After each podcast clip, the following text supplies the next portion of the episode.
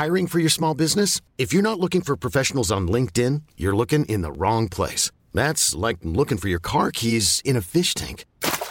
LinkedIn helps you hire professionals you can't find anywhere else, even those who aren't actively searching for a new job but might be open to the perfect role. In a given month, over 70% of LinkedIn users don't even visit other leading job sites. So start looking in the right place. With LinkedIn, you can hire professionals like a professional. Post your free job on linkedin.com slash achieve today. Hey, it's Danny Pellegrino from Everything Iconic.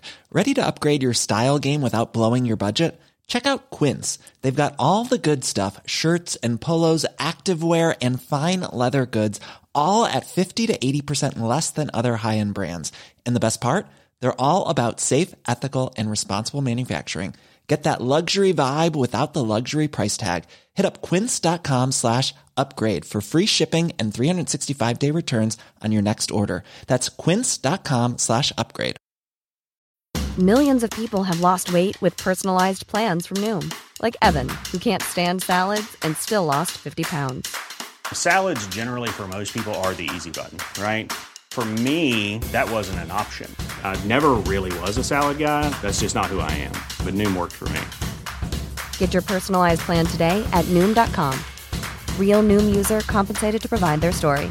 In four weeks, the typical Noom user can expect to lose one to two pounds per week. Individual results may vary.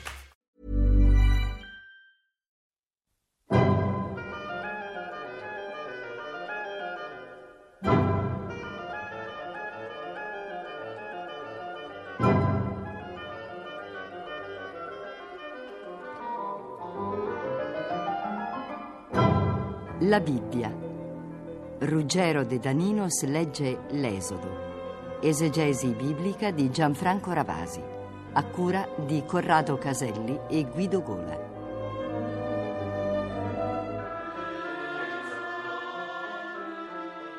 Lo sfondo affascinante del deserto è dominato ora dal monte della rivelazione divina, il Sinai. Un incontro, quello che avverrà su questa vetta, non è più uno dei tanti incontri di Israele con un altro popolo durante la marcia, come era stato per Amalek, un popolo ostile. Non è l'incontro con delle difficoltà, con dei pericoli, con dei rischi, è l'incontro invece col mistero. Il capitolo diciannovesimo dell'Esodo che ora ascoltiamo è la rappresentazione di una vicenda che è profondamente spirituale, anche se ha attorno una cornice che è quasi direi visiva, è una cornice pittorica persino. Abbiamo delle descrizioni di particolari che forse anche hanno dei riferimenti precisi a un'area vulcanica. Infatti abbiamo esplosioni di fuoco, di fumo, come di un forno, di terremoti, il monte notte tremava molto, si sentirà. Anche di tempeste ci furono tuoni, lampi, una nube densa sulla montagna. Questa sceneggiatura, dobbiamo dire, una vera e propria sceneggiatura di una vicenda che ha delle, dei, degli atti successivi e che suppone anche una scenografia, ha una finalità che dovremmo definire di tipo teologico. Nella tradizione biblica la tempesta e il fuoco sono gli eventi caratteristici in cui si manifesta la potenza di Dio, come lo è il terremoto, come lo è il, quasi l'eruzione vulcanica. È il tremendum, si direbbe, usando un'espressione eh, tecnica, il tremendum di Dio, cioè il suo essere trascendente, il suo essere non riducibile alle piccole vicende dell'umanità, alle piccole sequenze della storia, alla piccola concretezza del quotidiano, egli è sempre il mistero. E tutta questa scenografia terrificante lo vuole rappresentare. Eppure questo Dio che è tremendo, questo Dio che è misterioso, scenderà in dialogo con l'uomo attraverso la parola e la parola sarà l'elemento decisivo, come avremo occasione di vedere. Da un lato il Signore è mistero, inavvicinabile, tant'è vero che proprio Israele deve stare lontano da questo monte. Eh, Mosè delimiterà una specie di frontiera invalicabile, ma dall'altra parte c'è la parola che scende e sarà una parola di conforto e di guida, una parola di illuminazione.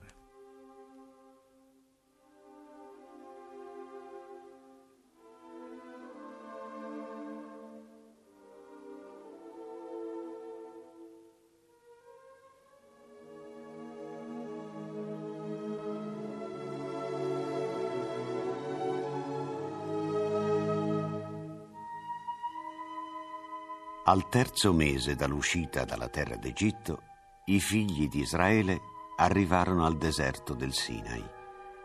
Partirono da Refidim e arrivarono al deserto del Sinai, dove si accamparono. Israele si accampò di fronte al monte.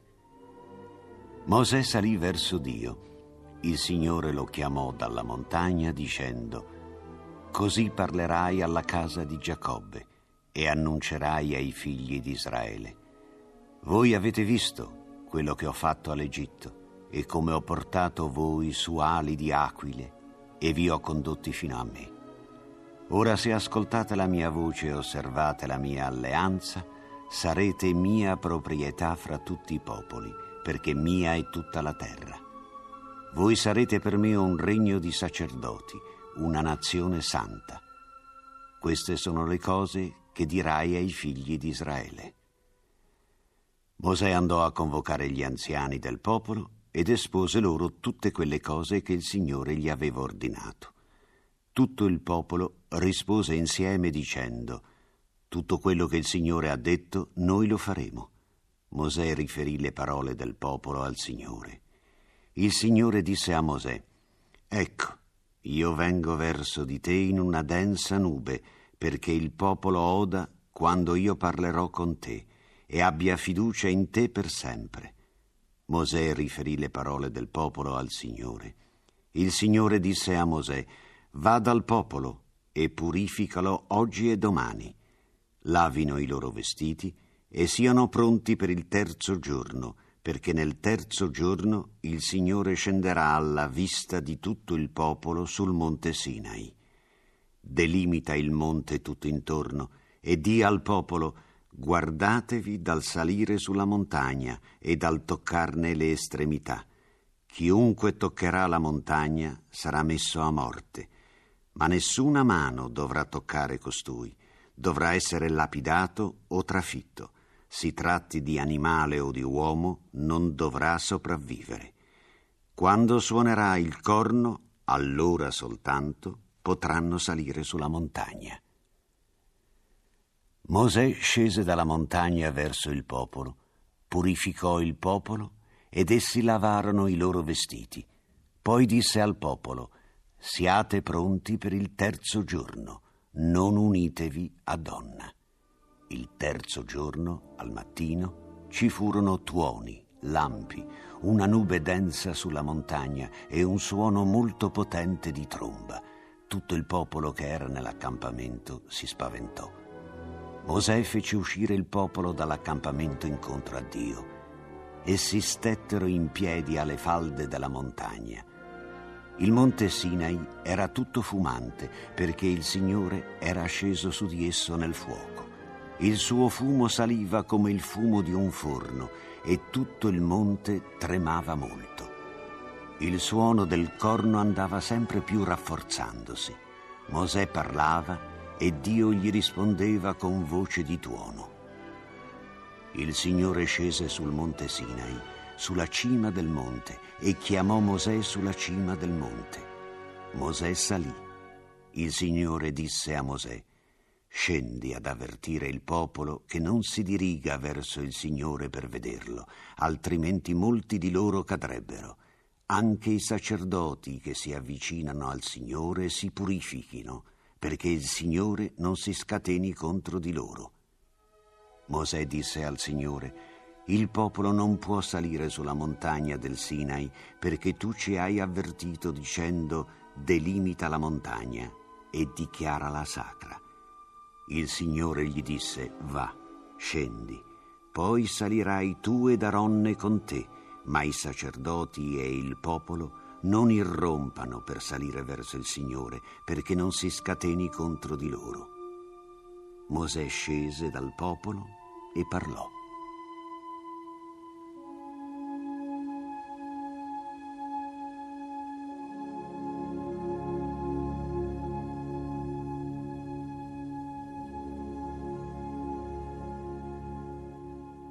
Dal monte Dio parla e ciò che scende dal monte, come sentiremo in questo capitolo ventesimo che sta davanti a noi ora, e che tra poco ascolteremo, Dio parla con dieci parole.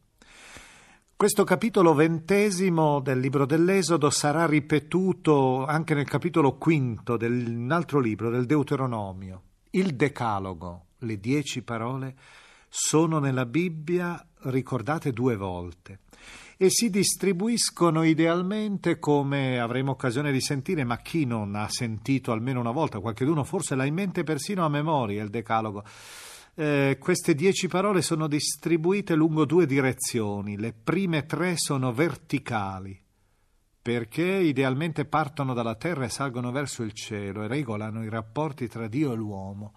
Le altre sette parole, gli altri sette comandamenti sono orizzontali e riguardano i rapporti col prossimo.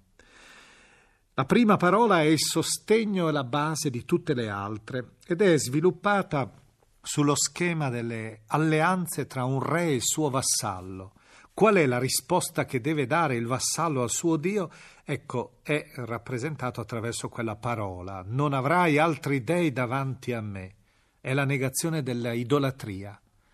È la celebrazione dell'unico Dio. Saranno tre formulazioni diverse per questo comandamento che è quello centrale. Dio si rivela un Dio geloso, secondo un'immagine nuziale e giuridica della Bibbia. Giuridica perché la proprietà, Dio è intransigente, esclusivo, non tollera che la sua proprietà, non tollera che la sua persona amata cada sotto altri padroni. La seconda parola non pronuncerai inutilmente il nome del Signore tuo Dio, non è tanto una condanna della bestemmia, che era una cosa quasi impossibile in Oriente, ma la condanna della riduzione del nome, cioè della realtà stessa di Dio a qualcosa di inutile, inutilmente. Ora, eh, nella Bibbia questo termine indica l'idolo. Per cui è non solo non adorerai altri dei, però non devi ridurre me ad essere un idolo freddo. La terza parola riguarda il sabato la giornata del culto che sostiene l'intera settimana. Il fedele vive il riposo settimanale entrando in comunione col suo Dio attraverso, e con lui tutta la sua famiglia, attraverso il culto. Con la quarta parola, il quarto comandamento, onora tuo padre e tua madre, si entra nella dimensione sociale del decalogo. Non è solo in causa il rapporto coi genitori, ma con questo comandamento si allude a tutte le relazioni familiari, a tutte le relazioni sociali, perché il padre e la madre, nel linguaggio semitico, incarnano il clan familiare, fondamento di tutta la società. La quinta parola, il quinto comandamento, non uccidere, è impositivo il diritto alla vita, Certo, la Bibbia non esclude alcune uccisioni, noi sappiamo la guerra santa, lo vedremo poi in futuro, la giustizia del taglione, che suppone anche di vendicare un'uccisione con un'altra uccisione per ristabilire la giustizia, eh, sono cose che dovremo spiegare, però qui si vuole in genere affermare che la vita dipende radicalmente da Dio, come dice il libro di Giobbe, il respiro di ogni creatura vivente è nelle mani di Dio. La sesta parola ha al centro la fedeltà matrimoniale più che la morale sessuale in genere, cioè è il non commettere adulterio. La settima parola nel suo significato originale riguardava di per sé la libertà personale, non il non rubare, ma il non commettere ratto di persona, sequestro di persona, come accadeva spesso nelle razzie di persone per ridurle in schiavitù nell'Oriente. E poi Hey, it's Danny Pellegrino from Everything Iconic.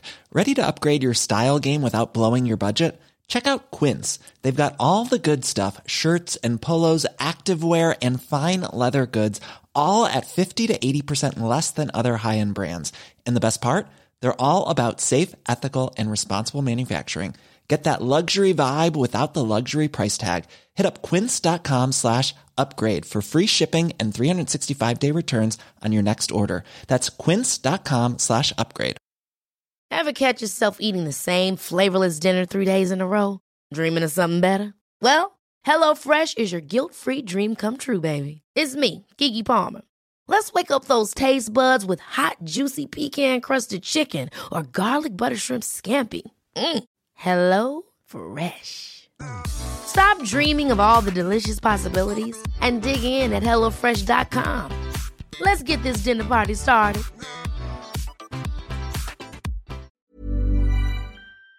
Poi successivamente si proibì anche il furto dei beni di proprietà di quella tribù, perché di quel clan, di quella famiglia. L'ottava parola, non dire falsa testimonianza, tutela invece prima di tutto la testimonianza corretta in sede processuale. Poi si è estesa a tutta la comunicazione umana perché non sia una comunicazione falsa e non si dimentichi anche qui che nell'interno eh, dell'antico Oriente un codice importante, come era il codice di Hammurabi, cominciava proprio con questa norma: non pronunziare falsa testimonianza in sede processuale contro il tuo prossimo. È il diritto alla dignità, l'onore di una persona. Il nono e il decimo comandamento, di stampo molto orientale, molto discutibile per il nostro linguaggio, si raccomanda di non desiderare la casa, la moglie, il servo, il bue, l'asino, tutto ciò che appartiene al prossimo, cioè alla proprietà tribale. Eh, la proprietà privata non era tanto nota nell'Oriente, ma era piuttosto la proprietà della famiglia, del clan. Come vedete, la donna è messa quasi in fila agli oggetti di proprietà di una tribù perché la visione era quella ancora molto primitiva secondo la quale la donna era un bene, un bene che generava, che produceva figli. Mm, sarà successivamente che la Bibbia stessa mostrerà lentamente che il desiderio della rivelazione è quella di mostrare invece la dignità della donna, pensiamo al cantico dei cantici e alla bellezza e allo splendore dell'amore tra l'uomo e la donna.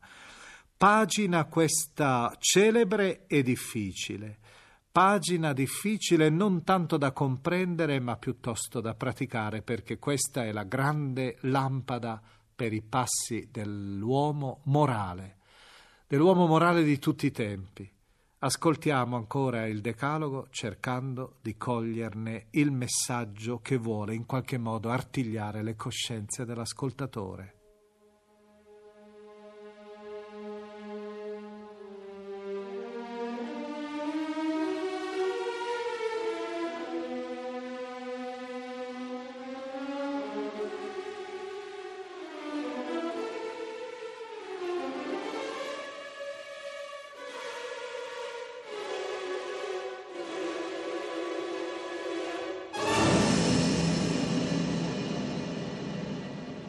Dio allora pronunciò tutte queste parole.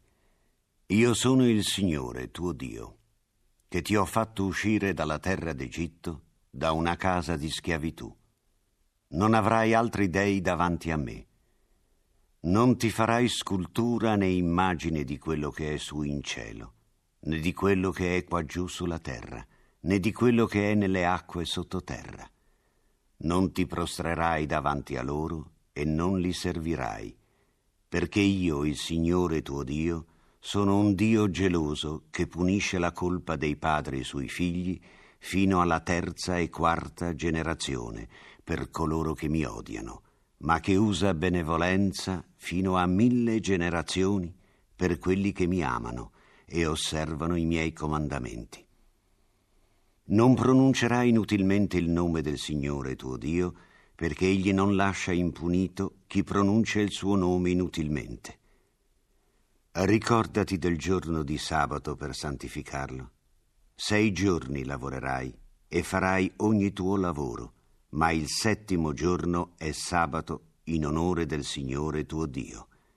Non farai alcun lavoro, tu, tuo figlio e tua figlia, il tuo servo e la tua serva, il tuo bestiame, il forestiero che dimora presso di te, perché in sei giorni il Signore fece il cielo, la terra, il mare e tutto quello che è in essi, ma il settimo giorno si riposò.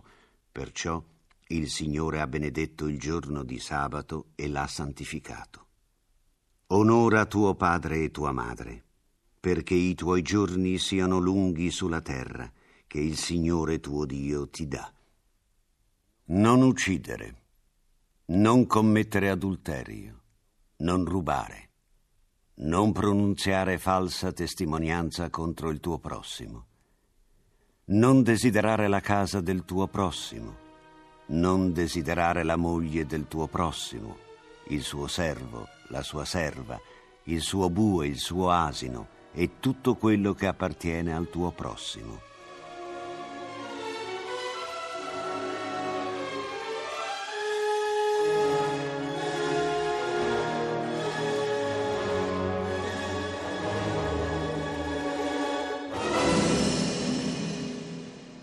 Tutto il popolo percepiva i tuoni, i lampi, il suono del corno e il monte fumante. Il popolo ebbe paura e si tenne a distanza. Dissero a Mosè, parla tu con noi e ti ascolteremo, ma non ci parli, Dio, per non morire.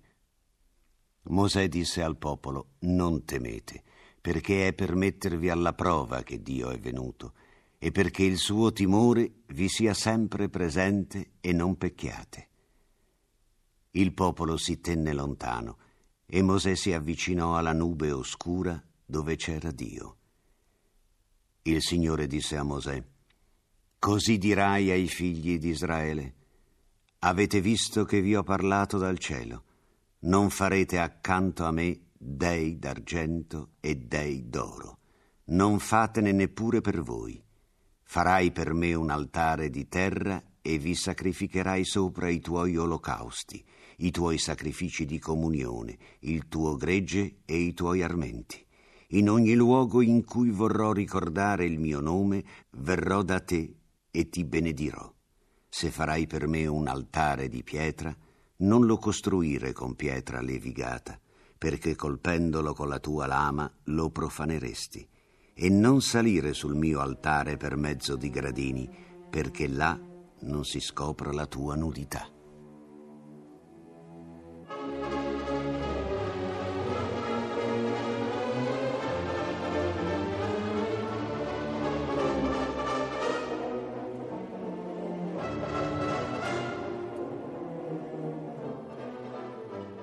Abbiamo sentito il Decalogo, parole a noi già note da tempo, quel non negativo, quell'imperativo negativo terribile, non uccidere, non commettere adulterio, non rubare. In realtà nel linguaggio orientale altro non è che un modo appassionato, caloroso per sostenere invece il positivo che si nasconde dietro queste cose e quindi il rispetto della società, dei genitori, rispetto della vita, rispetto del matrimonio, rispetto della libertà, della dignità della persona. Dobbiamo abituarci a trascrivere il decalogo in positivo, come grande, un grande appello rivolto alla coscienza degli uomini perché gli uomini abbiano a vivere non soltanto un impegno religioso, ma anche un impegno morale, quotidiano, un impegno di vita che costruisca una società differente.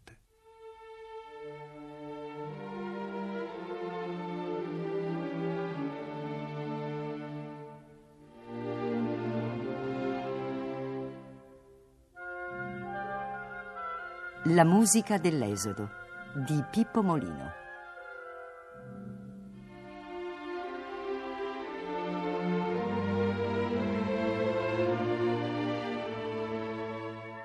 Proseguendo con il Mosè di Gioacchino Rossini, ascoltiamo in questa puntata un passo molto famoso, tratto sempre dall'atto primo, Eterno, immenso, incomprensibil Dio.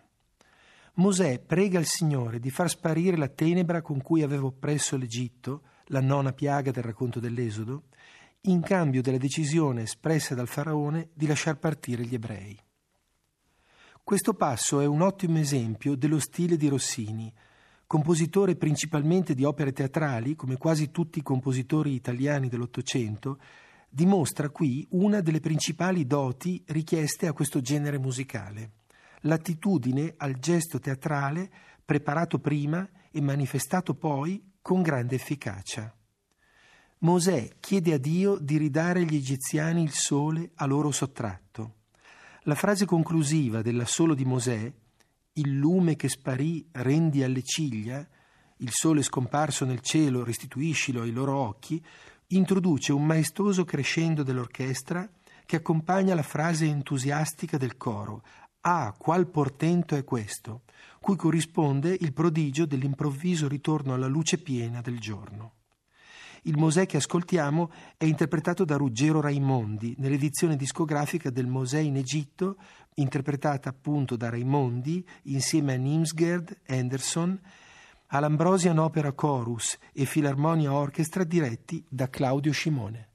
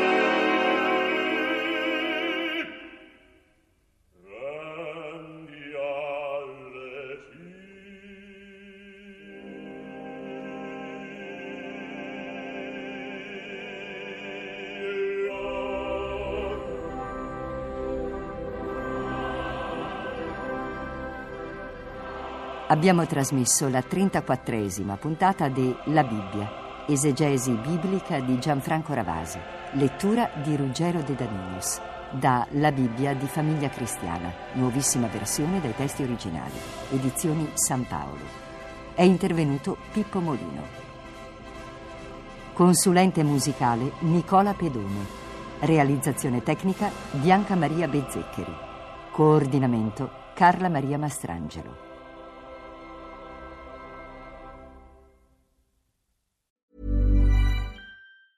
Planning for your next trip?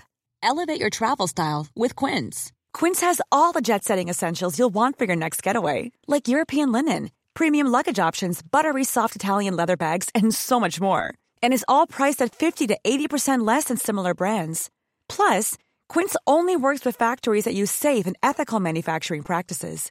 Pack your bags with high-quality essentials you'll be wearing for vacations to come with Quince. Go to quince.com slash pack for free shipping and 365-day returns. Ever catch yourself eating the same flavorless dinner three days in a row? Dreaming of something better? Well, HelloFresh is your guilt-free dream come true, baby. It's me, Gigi Palmer. Let's wake up those taste buds with hot, juicy pecan-crusted chicken or garlic butter shrimp scampi. Mm. Hello Fresh. Stop dreaming of all the delicious possibilities and dig in at HelloFresh.com. Let's get this dinner party started. Why don't more infant formula companies use organic, grass fed whole milk instead of skim? Why don't more infant formula companies use the latest breast milk science? Why don't more infant formula companies run their own clinical trials? Why don't more infant formula companies use more of the proteins found in breast milk? Why don't more infant formula companies have their own factories instead of outsourcing their manufacturing? We wondered the same thing. So we made ByHeart, a better formula for formula. Learn more at byheart.com.